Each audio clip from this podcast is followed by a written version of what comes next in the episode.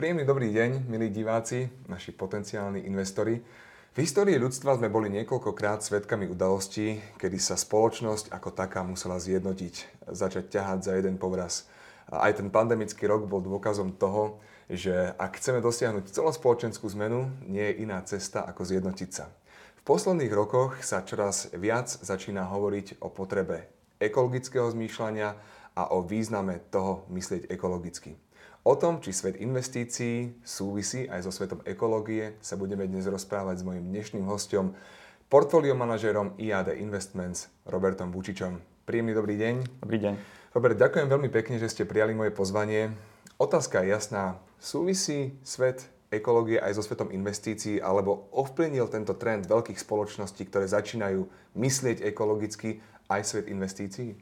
Presne ako hovoríte, firmy, firmy začínajú vlastne akcentovať na tento, na tento zelený, zelený príbeh, ktorý vlastne rezonuje po celom svete. Avšak keď sa bavíme v globále, tak v skrátka ECG je to vlastne akroním pre environmental, čiže nejaký zelený aspekt, S ako social a G ako governments. Eh, keď sa bavíme o zelených veciach, to znamená, že ako, ako firma alebo ako jej postupy akcentujú na, alebo majú dopad na emisie ako také, CO2, CO2 na odpadové hospodárstvo, potom sa tu bavíme o tom social uh, impactingu alebo social investingu, to znamená uh, veci ako bezpečnosť práce zamestnancov, aký majú vlastne vzťah so zamestnancami, ako firma ako taká akcentuje na potreby komunity ako takej a potom, keď sa bavíme o G ako governance, tak tu sa bavíme prednostne o etike spoločnosti a firmy, o daniach, nevyhýbaniu sa daní ako takým, alebo účtovníctvu ako takého. Dá sa povedať, že tieto tri písmenka reflektujú hodnoty tej firmy. Človek by si povedal, že to investovanie, keďže sa pri investovaní bavíme najmä o financiách, o peniazoch, tak e, tieto tri písmenka dáva úplne do úzadia a že mnohé firmy teda vôbec nedbajú na to, či sú environmentálne, či sú sociálne a či sa starajú teda aj o tie morálne hodnoty. E, kedy sa to tak dokonca aj bolo? E, viem, že existuje jedna dokonca doktrína, ktorá hovorí o tom, že tieto tri veci idú pomimo toho celého podnikateľského úspechu. Dôležitý je zisk. Kedy nastala tá zmena? Keď si pozrieme históriu ako takú pre ECG, tak hovoríme o možno od 50-60 rokoch, kedy vidíme e, americké uh, pension fundy, penzion, penzi, penzíne fondy investovali, investovali do dosiahnutelného investovania trebárs.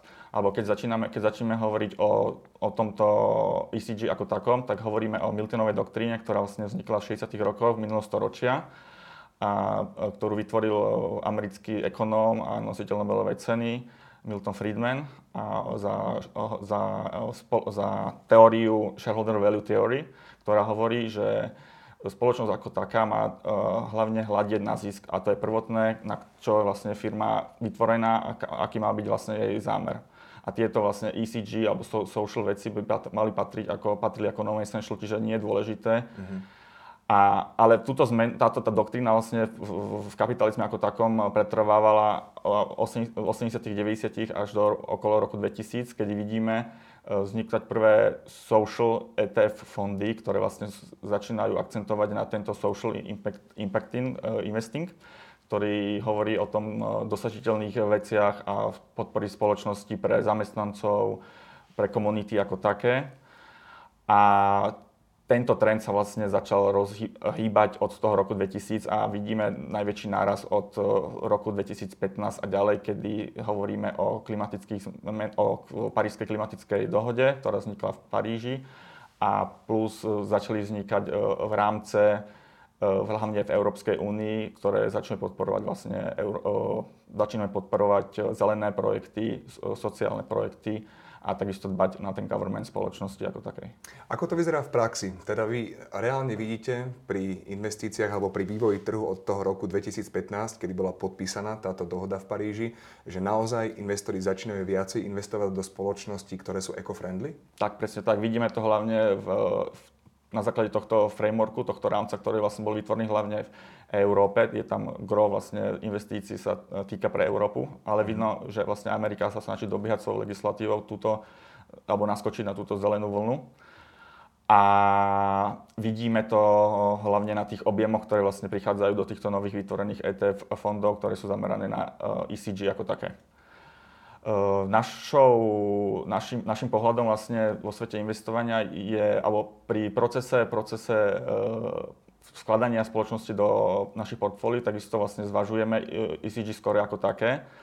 A predtým avšak zanalýzujeme si spoločnosť po tých KPI performance ukazovateľov finančných, ako, sú, uh-huh. ako je, aký má spoločnosť rast, či má spoločnosť nejakú komparatívnu výhodu voči celému sektoru, trebárs, ako je zadlžená, či je ten dlh, ktorý aktuálne má, je, je primerateľný, primera, primeraný ako taký, alebo ako, ako spoločnosť rastie, čo sa týka organického rastu. A potom vlastne e, prikladáme tú vrstvu toho risk managementu, čo sa týka ECG, kde sa snažíme vlastne hľadať e, na základe metodológie spoločnosti, ktoré vlastne akcentujú na tieto, na tieto témy a patria medzi top spoločnosti v rámci ECG ako takého. Existuje nejaký kompromis alebo nejaký vyvážený stav medzi ziskovosťou tejto firmy a napriek to, alebo napríklad tohto indexu ECG? Keď sa pozrieme na performance ECG S&P 500 a S&P ako takého, takého, tak vidíme, že treba od roku 2010 až do roku 2013 tento, táto vrstva, keď bola pridaná vlastne do portfólia, tak to portfólio trošku znižovala, ale od roku 2014 až do aktuálne vidíme, že keď človek pridal túto vrstvu ECG do svojho portfólia, tak je tam outperformance voči trhu ako americkom trhu ako takomu, čiže S&P. Čiže áno, odpovede áno.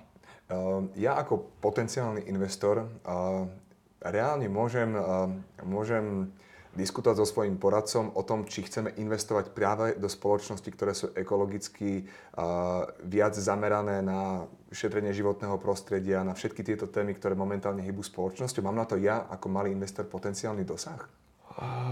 Invest, retailový investor, ktorý vlastne uh, vklada svoje finančné prostriedky do fondov ako takých ETF-kových, tak ako uh, potrebuje si aj on urobiť nejakú domácu úlohu, keď, uh, keď, keď chce vidieť, alebo keď chce si byť istý, že ten, ten príspevok, ten finančný príspevok, ktorý investuje, tak ide naozaj spoločnosťam, ktoré sú zamerané vlastne týmto, týmto ECG smerom.